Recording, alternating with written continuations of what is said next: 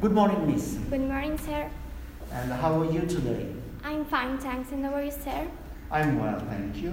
Miss, uh, tell me about uh, the mm, transport in your town.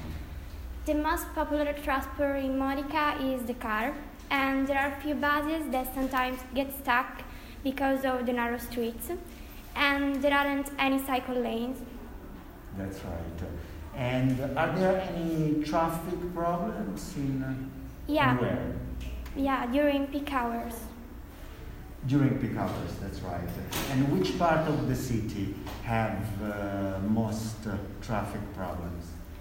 Uh, in Modica, um, Sordan. Yeah, the center, usually.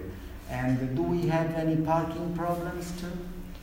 Yeah, there are some parking areas, uh, and here people have to pay to park. That's right. That's correct. And how do you usually go to school? I go to school by car. By car. Can you drive? No, You can't. So who drives you here? my dad. Your dad, okay. Tell me about your next school. What uh, school, uh, which school did you choose?